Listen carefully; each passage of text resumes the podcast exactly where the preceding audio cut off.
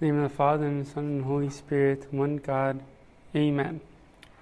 So last week we spoke about the significance of preaching by our model, by the example that we live, and our words as well.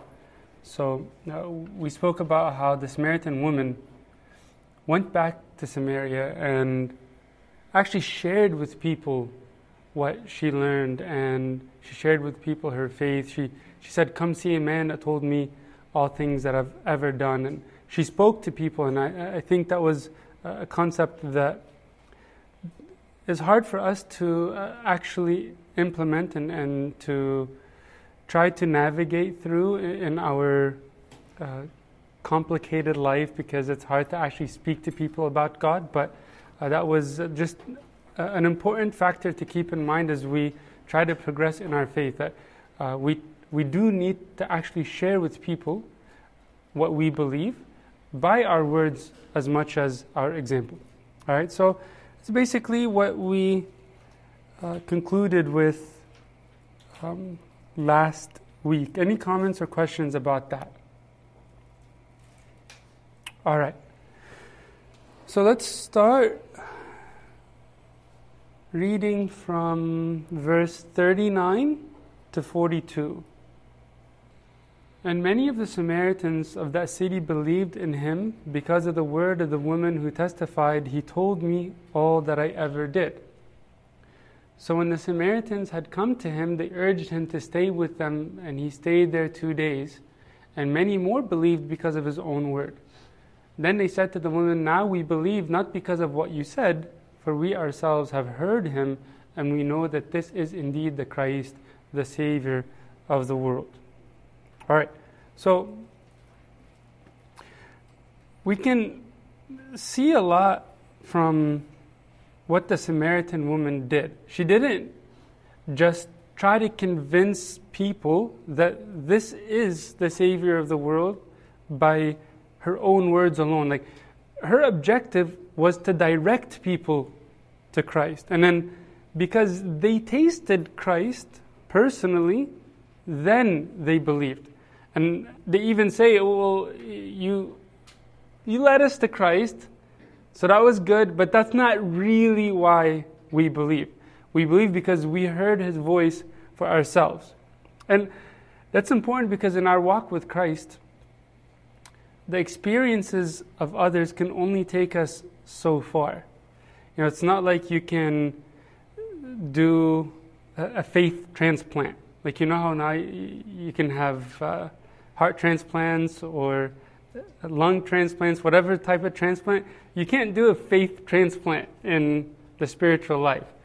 The, the saints can motivate us, they can inspire us. Like when we learn about someone like St. Pope Kyrillos, uh, and I was just talking to uh, a few people about the retreat last week and how uh, meditating on the life of someone like St. Pope Kyrillos is just so motivating because you see how he lived his life. But that can never really translate to a real personal relationship with God unless it becomes my own experience. Right? Like, as beautiful as St. Pope Kyrillos' faith was for him, that's not my faith. That's not my personal, intimate experience with Christ. Okay, so the testimony or the experiences of others can only take us so far. We have to experience Christ and hear his voice for ourselves if we want our relationship with Him to be real. All right? So, Origen quotes Heracleon. He says, People believe in the Savior first by being led by people, but whenever they read His words, they no longer believe because of human testimony alone, but because of the truth itself. Right?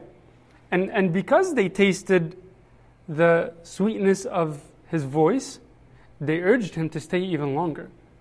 Know, it's, it's just like uh, if you're not really hungry, but then, you know, your mom's cooking mulkhaya and lahma, and then, like, she just uh, puts a little bit in front of you, you get a little taste, and you're like, wait, I, am actually hungry now, I want a little bit more, right? So that's how the spiritual life works as well. Like, you just get a little taste, and then you want more, and they urged him to stay even longer.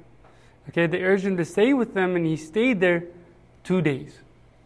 Right? So, uh, the question we have to ask ourselves is if we truly taste Christ to the extent of urging him to give us more.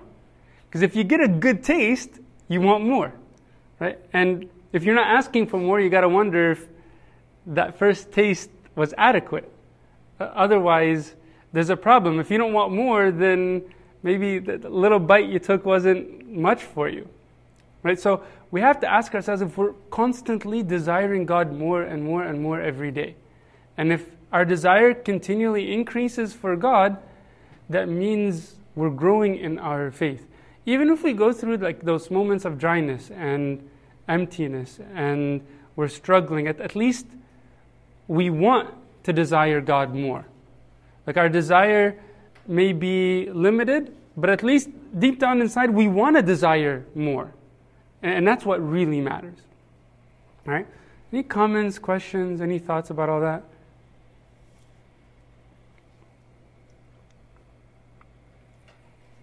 All right. So, in verse 42, they said to the woman, Now we believe, not because of what you said, for we ourselves have heard him and know that this is indeed the Christ, the Savior of the world. All right, so that last little phrase, that title, the Savior of the world, is interesting because it doesn't appear often in the, in the gospel accounts. Right, so, how many times do you think this is mentioned in the gospel?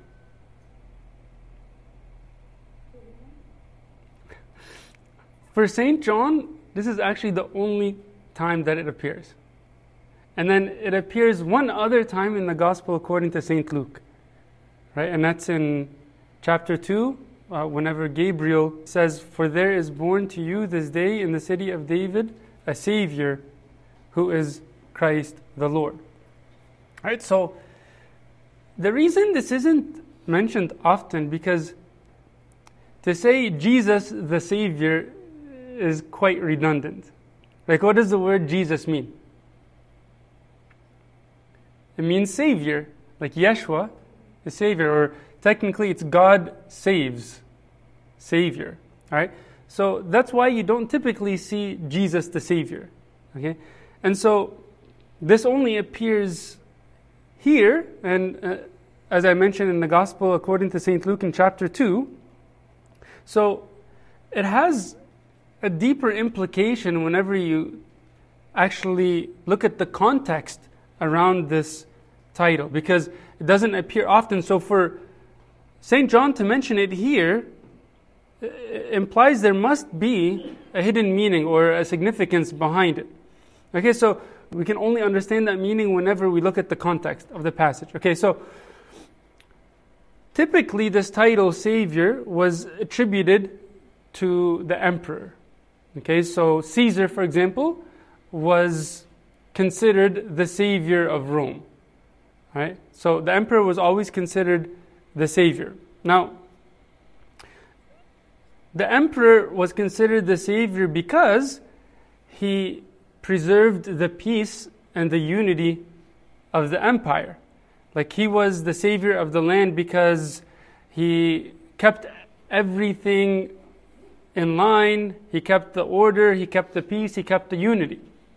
All right, so Christ is the Savior of the world in this context because he is the one who unites and preserves the peace of the land in the context of this passage here, where you see there's all of this background of tension between the Jews and the Samaritans.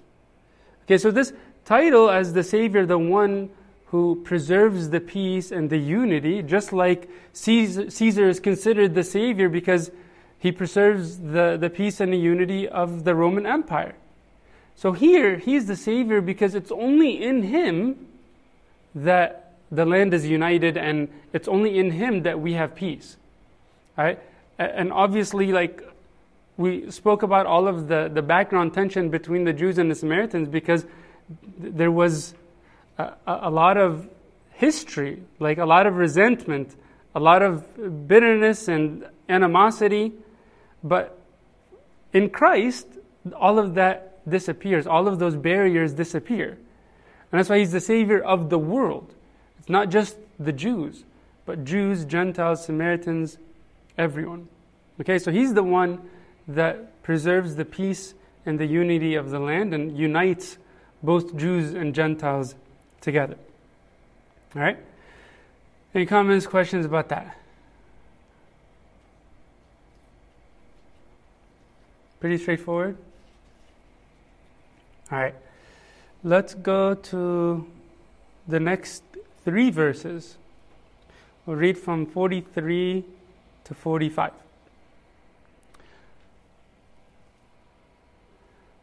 Now, after the two days, he departed. He departed from there and went to Galilee. For Jesus himself testified that a prophet has no honor in his own country. So when he came to Galilee, the Galileans received him, having seen all the things he did in Jerusalem at the feast, for they also had gone to the feast. All right. So, when did Jesus testified that a prophet has no honor in his own country? Like, John is just quoting this as if it's common knowledge. Right? For Jesus himself testified that a prophet has no honor in his own country. Okay. It did happen before, but where did John ever mention this before? Like we're already in chapter 4. You don't see this in chapter 1 or 2 or 3 or any part of chapter 4. But remember how we spoke about the Gospel of John as like the insider gospel, the gospel for the believers. It presumes that you've already read Matthew, Mark, and Luke, right? And, and this specific reference is from the synoptic gospel accounts. Okay, so in Mark chapter 6, verse 4, Jesus said to them, A prophet is not without honor except in his own country, among his own relatives, and in his own house. And in Luke 4, verse 24, he said, Assuredly I say to you, no prophet is accepted in his own country. Right? So, this is just like a little side note to keep in mind whenever John is referring to what Jesus mentioned, that although he himself didn't record it, but he presumes that his readers are aware of what the other gospel authors mentioned in their accounts. Okay? All right, so how is it that he has no honor in his own country? Like, what speaks for how he was not honored? Like, how so?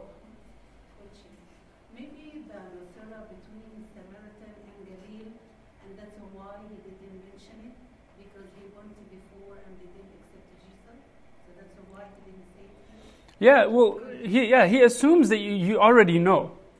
He assumes you already know that this was like common knowledge, right? But w- what tells you that he really wasn't honored? How so? Like, what proves to you that he's not honored? Because, like, to me, it's not like, you know, they're trying to stone him. It's not like there was any problem.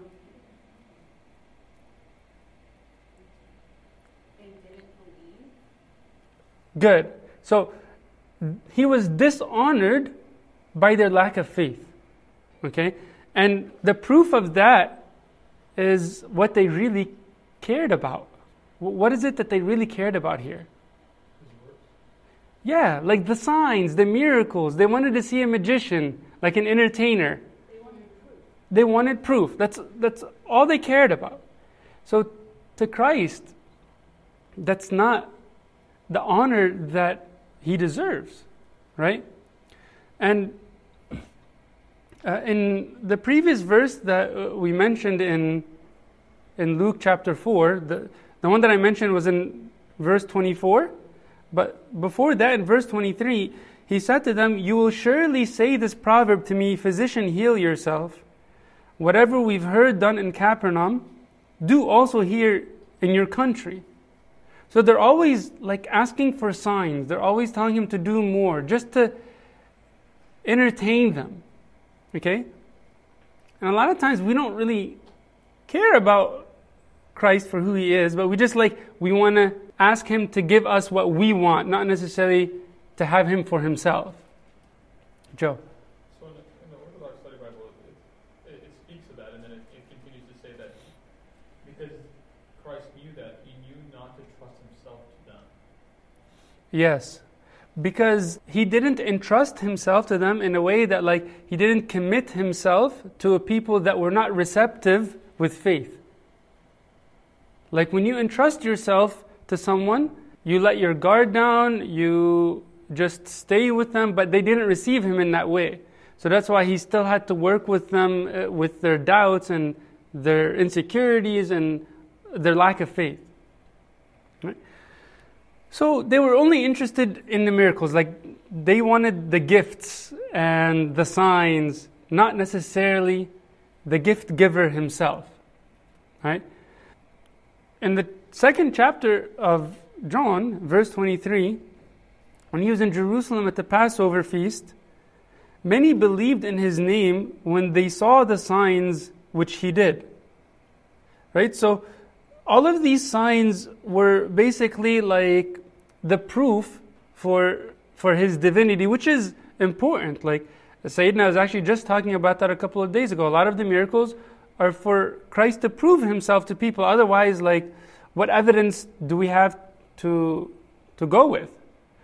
But whenever we're relying on the signs as like the, the only evidence, then God becomes nothing more than like a vending machine. Like, I just want this, I put in my prayers, and that's like the coins that I put in the machine, and I select what I want, and I say, Give me this or give me that. I want this sign, I want this miracle, uh, I want you to do this, I want you to help me with that.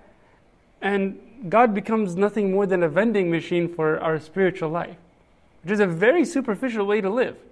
I think we all fall into that every once in a while, where it's just like, God, I want this, I want that. I need you to show me a sign that, you know, you're actually present. And, you know, just because we don't see God, we start to doubt that, you know, He's actually there and working and He's present with us.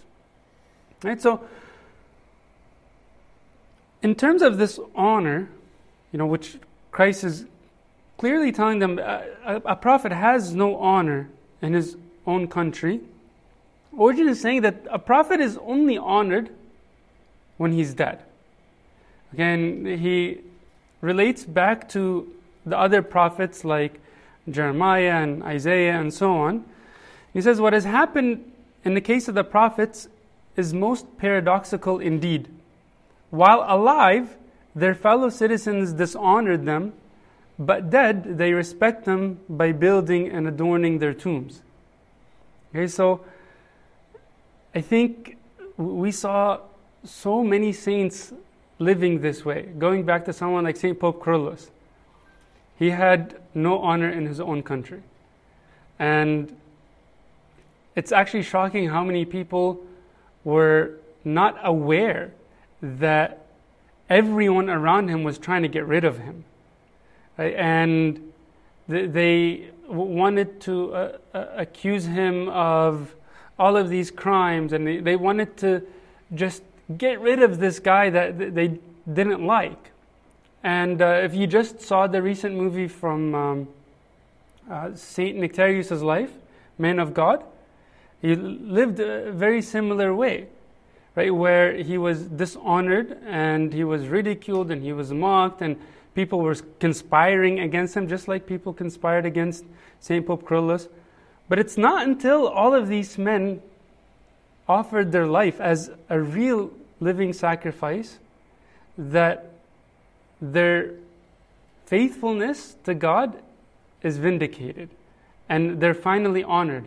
And now we have icons of people like St. Pope Kyrillos, and we honor them much more than we honored them during their life. And so I think that applies to the way that we walk through life. A lot of times we're seeking validation from people around us We're seeking the honor from our family and friends and maybe even people outside of the church. And we seek everyone's approval. And God is just telling us look, I wasn't honored in my own country when I was here on earth. Like, stop trying to exhaust your energy and your effort seeking the approval and the praise and the validation of other people. Because that's not going to happen here. It didn't happen for Christ, it didn't happen for the prophets, and it didn't happen for the saints just within our own time here. So we got to come to terms with the fact that if we're Christians, we're not going to be honored in our own country. Whether that's Northridge or LA or whatever, your own country being the world in general. Okay?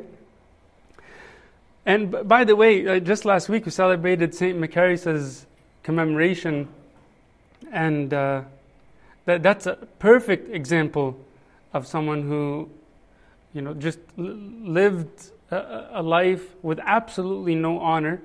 And there's a story whenever the, the lady accused him of having her child, and then, you know, she was uh, in labor pain for like four days until she finally said, "Okay, I made it all up," and then he, then she finally had the child. So the saints lived in this way. They didn't try to defend their honor, or they didn't try to prove their own sanctity. They just left it in God's hands and they, they accepted the cross and they embraced it with joy and with peace and with faith.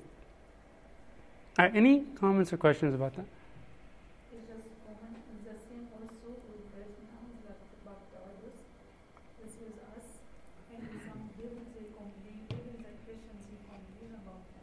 Yeah.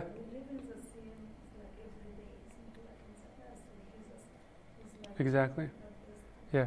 It's just the reality of life from the first century until today.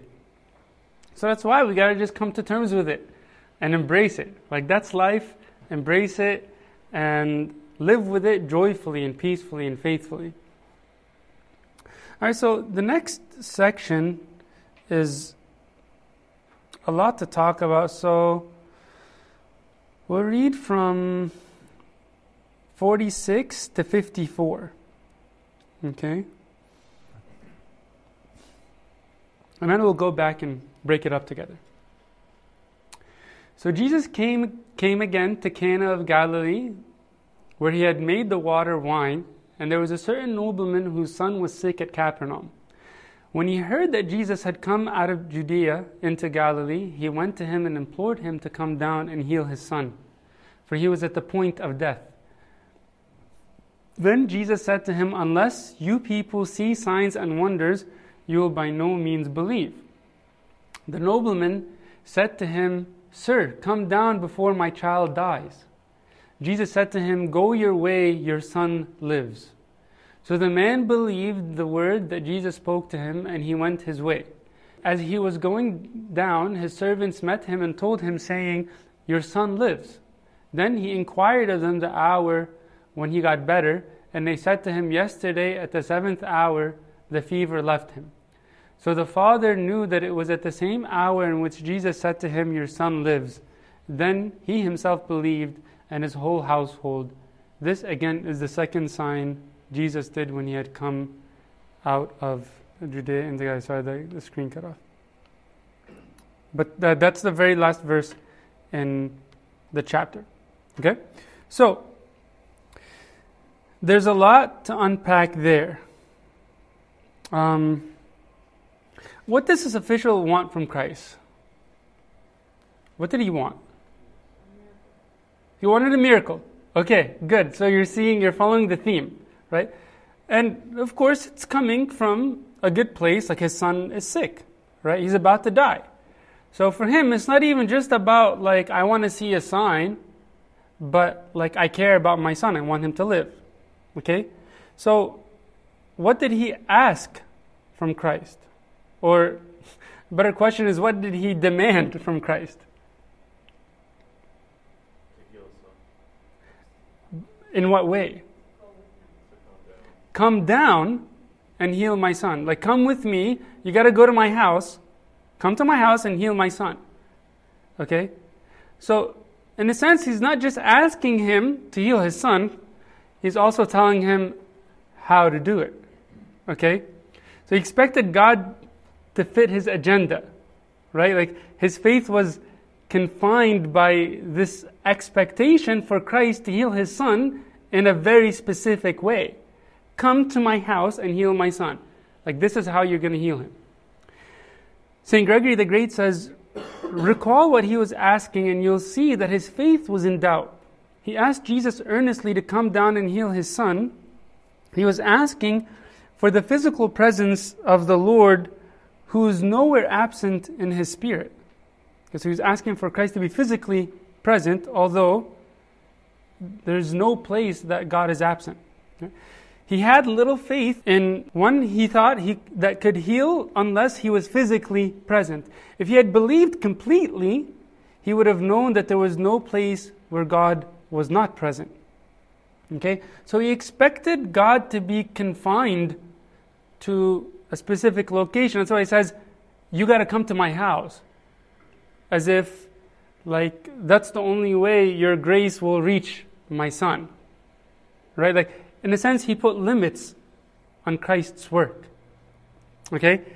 Now, that doesn't mean that this man was completely devoid of faith uh, because he traveled a long way to meet this man. He was coming from Capernaum.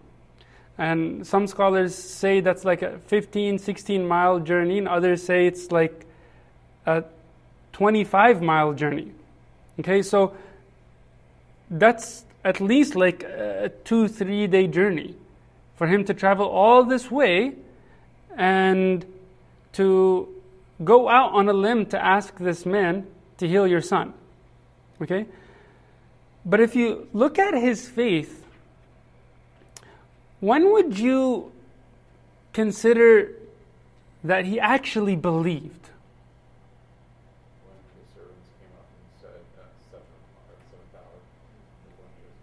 Exactly. It wasn't until the very end, if you look at verse 53, someone read that for me, verse 53. So, so the father knew that it was at the same hour in which Jesus said to him, Your son lives, and he, believed, he himself believed, and his whole household. And he himself believed in his own household. So that was the moment that, like, he reached the pinnacle of his faith. And again, there was some faith there all along. I mean, just like a couple of verses earlier, if you look at verse 50, that he did believe as well. Jesus said to him, Go your way, your son lives. So the man believed. The man believed the word that Jesus spoke to him, and he went his way. Right? But like, you see that there's a progression of faith.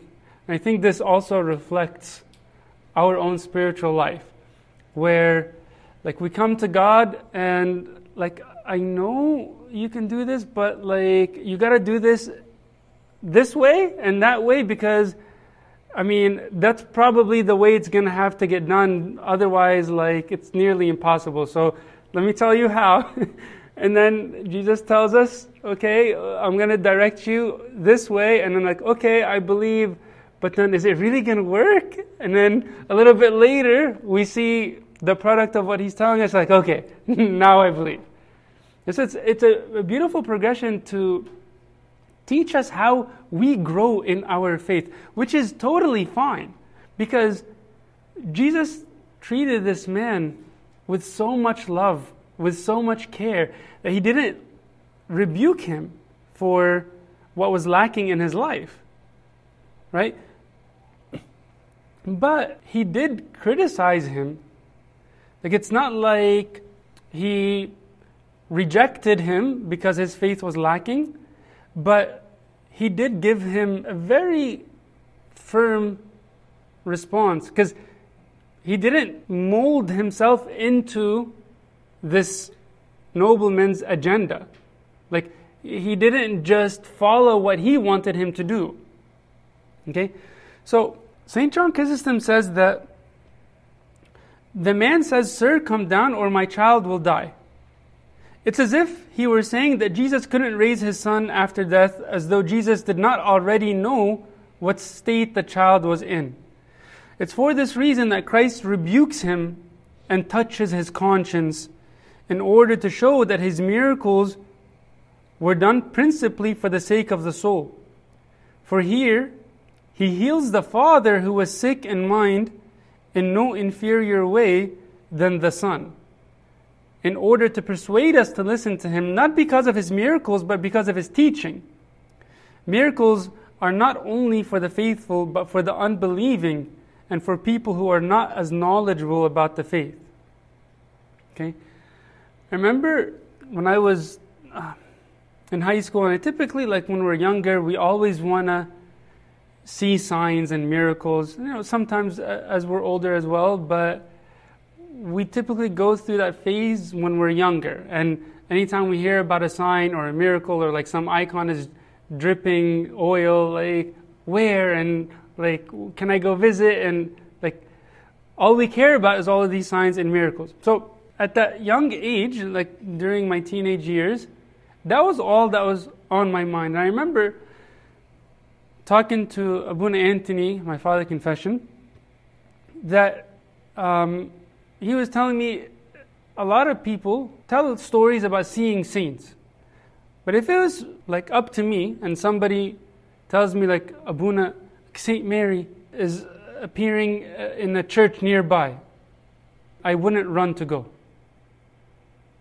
Like, wait, what? What do you mean? But like, you're gonna see Saint Mary. what do you mean you wouldn't run to go? Like, I would drop everything and race right over. It's like, what would that do for me? Like, I already believe in her. Right? Like, I can talk to her here just as much as there. Right? Like, the same way that we can talk to God. And I don't need to see Jesus and to have him appear to me like I have him on the altar. I have the Eucharist, his body and his blood. It, it sounds strange for us to say we don't care for the signs. But that's what happens whenever our faith reaches that maturity. That we really don't care for the signs. And I, I, noticed that in my own personal life. Like, I care less to see signs the more I grow. Okay? So, that's why Christ criticizes the people because this man, in a sense, embodies the general state of Galilee. He says, Unless you people see signs and wonders, you'll by no means believe. Right, so he's telling everyone how he feels about this man's doubt, or at least the limitations of his faith. So even though he cares for him, he, he doesn't um, reject him, but he clearly rebukes the doubt. And, I, I think that's where we have to find balance between our, our doubts as opportunities to grow and our doubts as actual weaknesses in our faith. Because a lot of times we, we, we stray to one extreme or another. We say, doubts are fine and everybody has doubts. It's, it's not like a sin to doubt, which is true, and they are opportunities to grow. But, you know, we, we want to mature to the faith of Abraham, who didn't doubt when God told him to sacrifice your son. Like the, the faith of St. Mary, who didn't doubt. Like, there is no place for doubt in the heart of the saints. Right? But at the same time, we can't vilify anyone who doubts, or we can't make doubts like uh, sins or crimes because they, they are a natural part of our progression and they are opportunities for us to grow. And God uses that to, to bring us closer to Him. Okay? So, uh, I think it just comes down to asking ourselves look, what is the foundation of my faith? Is it the signs? Or is it my relationship with God that extends beyond what I see and what I feel? And when my prayers aren't answered and I don't feel God's presence as I'm talking to Him, I don't see that my prayers are working, do I continue with faith or do I just throw in the towel and say, well, there's nothing showing for the benefits or the results in my prayers? Do I just stop and call it a day? Or do I continue with faith? St. John Chrysostom says, What we're taught by these things, we're taught not to wait for miracles or to seek promises of the power of God. I see a lot of people, even now, who become more pious when during the sufferings of a child or the sickness of a wife, they see any sign of relief. And yet, even if their child or wife didn't obtain that relief, they still should persist in giving thanks and in glorifying God. Because right minded servants and those who love their master as they ought should run to him not only when they're pardoned, but also when chastised. For this too also shows the tender care of God, since those whom the Lord loves, he also chastens. Right? So the foundation of our faith is not just like the rewards and the blessings and the signs and the miracles, but our faith in God's love and his goodness as invisible and as intangible as that may be. Right? We love God for who he is, not for what he gives us. Okay? Any comments or questions as we continue along in this passage?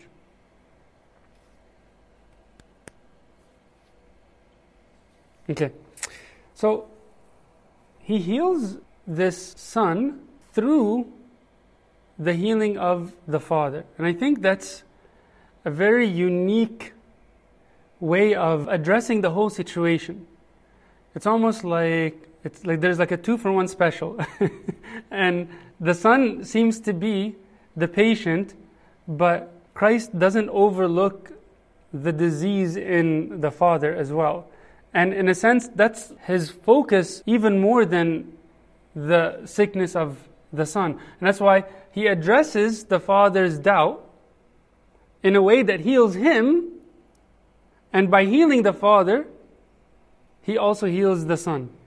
And, and I think that speaks a lot for families. Like, whenever the father is in line, the, the mom is in line, the parents are living a life of faith, it always translates to the children. Right? So that's why he doesn't like dissociate the two. Like the families are always walking together towards Christ. Right? We see that in marriages. If the husband is walking towards God, the wife is walking towards God, and uh, vice versa as well. Okay? So, St. Cyril says the one command of the Savior heals the two souls. In the official, the Savior's command brings about unexpected faith, even as it also rescues the child from bodily death. It's difficult to say which is healed first, but I suppose both are healed simultaneously. It's a beautiful way to, to think about it. And he heals the, the, this illness in, in the father, and we can call it an illness. Our doubts are illnesses by a very challenging way. Christ tells him, Go your way, your son lives. Right? So, like, I would imagine the man is thinking, What do you mean, go your way? Like, but first you got to come and heal him so I can go back to, to my house. Like, what do you mean go back on your way? Like, you have to come and heal him, and then he'll be fine. so, in a sense, like, he challenges him to step outside of his own limited mind, right? Like, to step outside of his own logic, his own rationale. And in a sense, he like he did the exact opposite of what this man was expecting. Like he's like, oh, you want to go this way? Okay, I'm going to take you the exact opposite way for you, for you to see that my grace works beyond your conception. Okay? And, and it's not just like based on what we expect to see. So, what ultimately like establishes his faith? When you look at this progression, as, as we just spoke about, like how this man went from a little bit of doubt, and then he accepted what God said, and then finally he's at this climax of his faith. What is it that like opens the door for the perfection of his faith? Something very simple. Okay, his household believed right after he did something. Like, what did he do?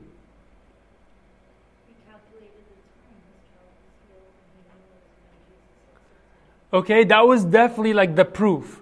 For him, okay, now I get the connection. That's exactly when Jesus said the words.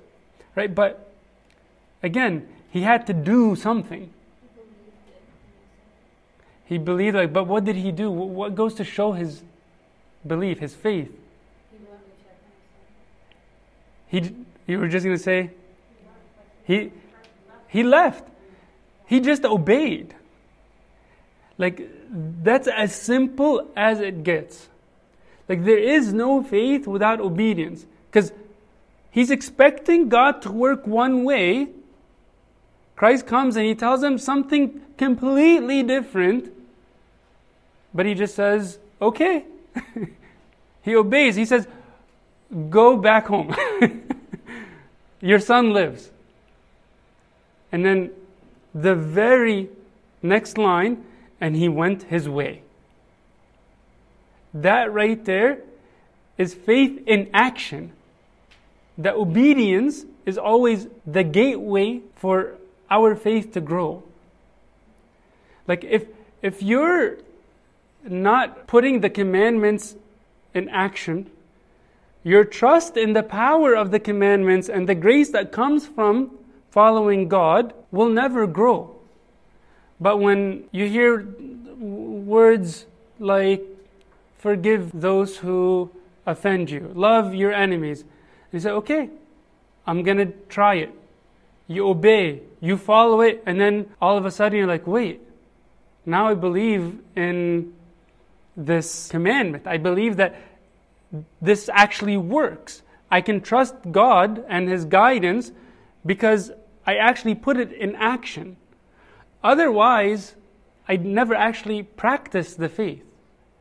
So, unless I'm actually implementing what God is telling me, my faith never grows.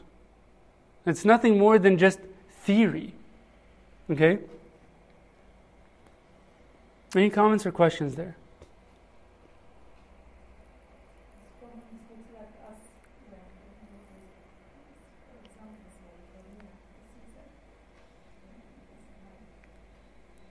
I'm with you. I, I think that's the hardest part because a lot of times obedience just has to come from our, knowledge of God. Like we know that He's good and that He loves us. And that alone is enough to, to drive our obedience. And like, imagine what happened to Abraham's faith. Whenever you think of his ultimate trial when he had to offer Isaac, a lot of people forget that like he reached a level of maturity much prior to this event. Like don't forget that he already had to throw out his firstborn son, which was Ishmael. Every time God tells him to do something, he's like, okay. Then what happens after every obedience? He sees God working and he sees the fruit of obedience. And that experience translates into more faith. You obey, you see the fruit of obedience, and that further convicts you to hold on to God even harder. That's why when God told him to offer Isaac, he rose early in the morning the very next day. Like there wasn't even a delay. Like he didn't say, well, you know, give me a few minutes to just spend some time with my son, or like he didn't drag himself, but like it was almost easy for Abraham because his prior obedience kept serving as fuel for his faith. Okay? So, a, a, lot of times we, we think that it's backwards. That, like, I can't possibly obey God unless I have all of this faith, right? But your faith comes as a product of your obedience whenever you just give God a chance. and then you taste the fruit of obedience, and then your faith grows. Because then next time there's going to be a situation that doesn't make sense to you. And if your obedience just depends on your logic, your obedience will be very limited. Okay? Does that make sense? Okay. Now, another reflection on why he refused to, to go back home with him, aside from how this just challenges him and like it opposes his expectations and, and like uh, prompts him to consider the, the grace and the power of God uh, in a way beyond his own logic. You see that Christ treated him in a different way in contrast to the way that he treated uh, another official, which actually a lot of people confuse between uh, these two stories. But if you remember in Matthew chapter 8, there's a very similar story where there's an official and uh, his servant is, uh, is sick, and he goes to him and he says, Lord, my servant is lying at home paralyzed, dreadfully tormented. And Jesus said to him, I will come and heal him. Right? So, in this case, he went to his home. Right? Why the difference? I mean, I'm sure we could speculate a lot, but what are your thoughts?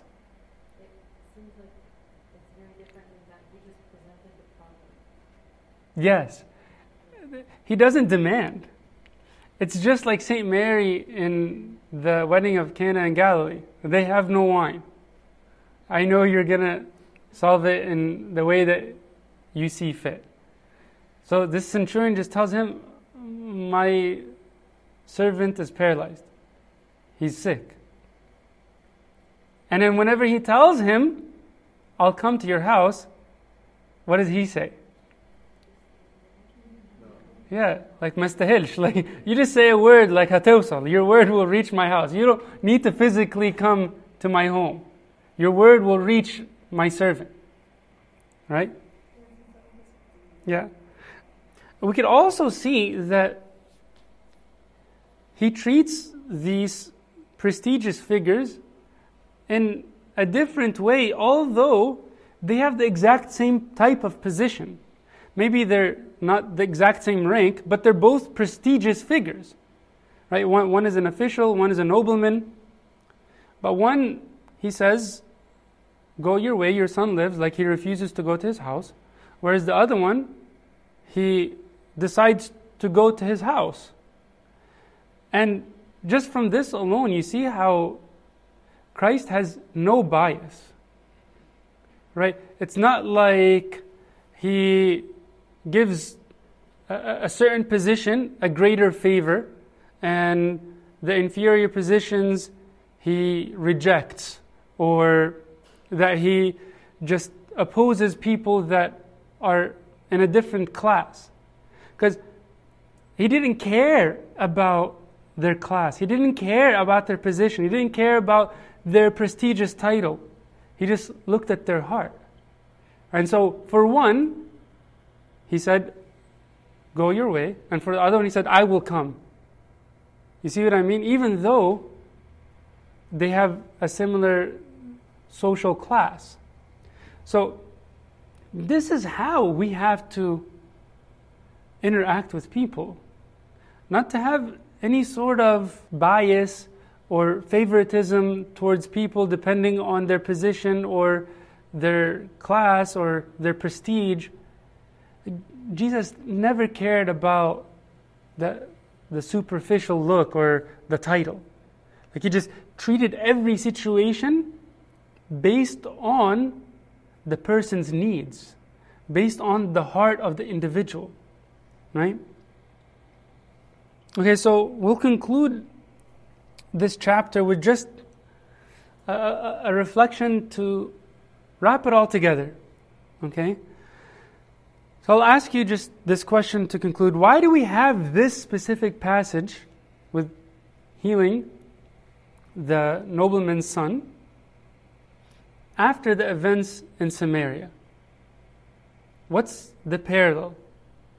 Like, what does St. John really want to highlight from this juxtaposition with the story of the Samaritans and then the people in Galilee? Like, what do you want, want to walk away with from all of this? Sometimes seeing and believing, but believing isn't always seeing. I think that's pretty much it. So he just wants to highlight the, the reality of faith as a, a conviction and a commitment to God, regardless of what we see, regardless of what we hear, regardless of what the senses perceive. And that's why he puts these two passages right next to each other. The Samaritans did not see a single sign. And like they put the Galileans to shame. And these are the Gentiles. Right? But the Jews in Galilee had all of these signs, but uh, they still don't want to believe. And you can speculate why they don't want to believe. I mean, maybe there, there are several reasons. Maybe they know that to believe is to commit to God, and that's going to require a lot of work. And I think we fall into that too. Whenever uh, I don't really want to believe in this because it's going to require that I actually submit to it and I follow it. Like a lot of people say, um, I don't really believe in confessing to a priest. Um, you know, I, I, don't believe it's like a real thing that you have to do. I'm like, okay, well, what if I prove to you that there is substantial evidence that every single Christian did this from day one and it's indisputable? Will you just do it? Like, uh, well, I mean, it depends, and like now to start to like backpedal and try to find a way out of it, because a lot of times we know that believing requires work, and so it's easier to just reject the, the idea or the, the path that we're called to walk or to believe in because we don't want to put in the work. So then we just say, oh, I, think that's part of the, the problem with the Galileans here. But at the end of the day, we want to just believe in God for who He is and follow the guidelines that He gave us, the scriptures, the commandments, the guidance of the church, whether we agree with it or not, whether we understand it with our limited minds or not, whether it makes sense or not, and we ask questions, like like Sayyidina was just telling us a couple of days ago, ask why and try to understand and try to learn. But at the end of the day, your faith just depends on your understanding and all of the signs, then you'll never truly grow. Okay? So I'll just conclude with this uh, quick little quote from St. John Chrysostom. He says, The evangelist didn't write the words, This is the second sign, without purpose. He wanted to increase our astonishment at the Samaritans by indicating that even when the second sign was accomplished, those who saw it didn't reach the elevation of those who did not see it. Right? So it's almost like saying, they saw twice as much as anybody else. So you should be even more astonished at the faith of the Samaritans.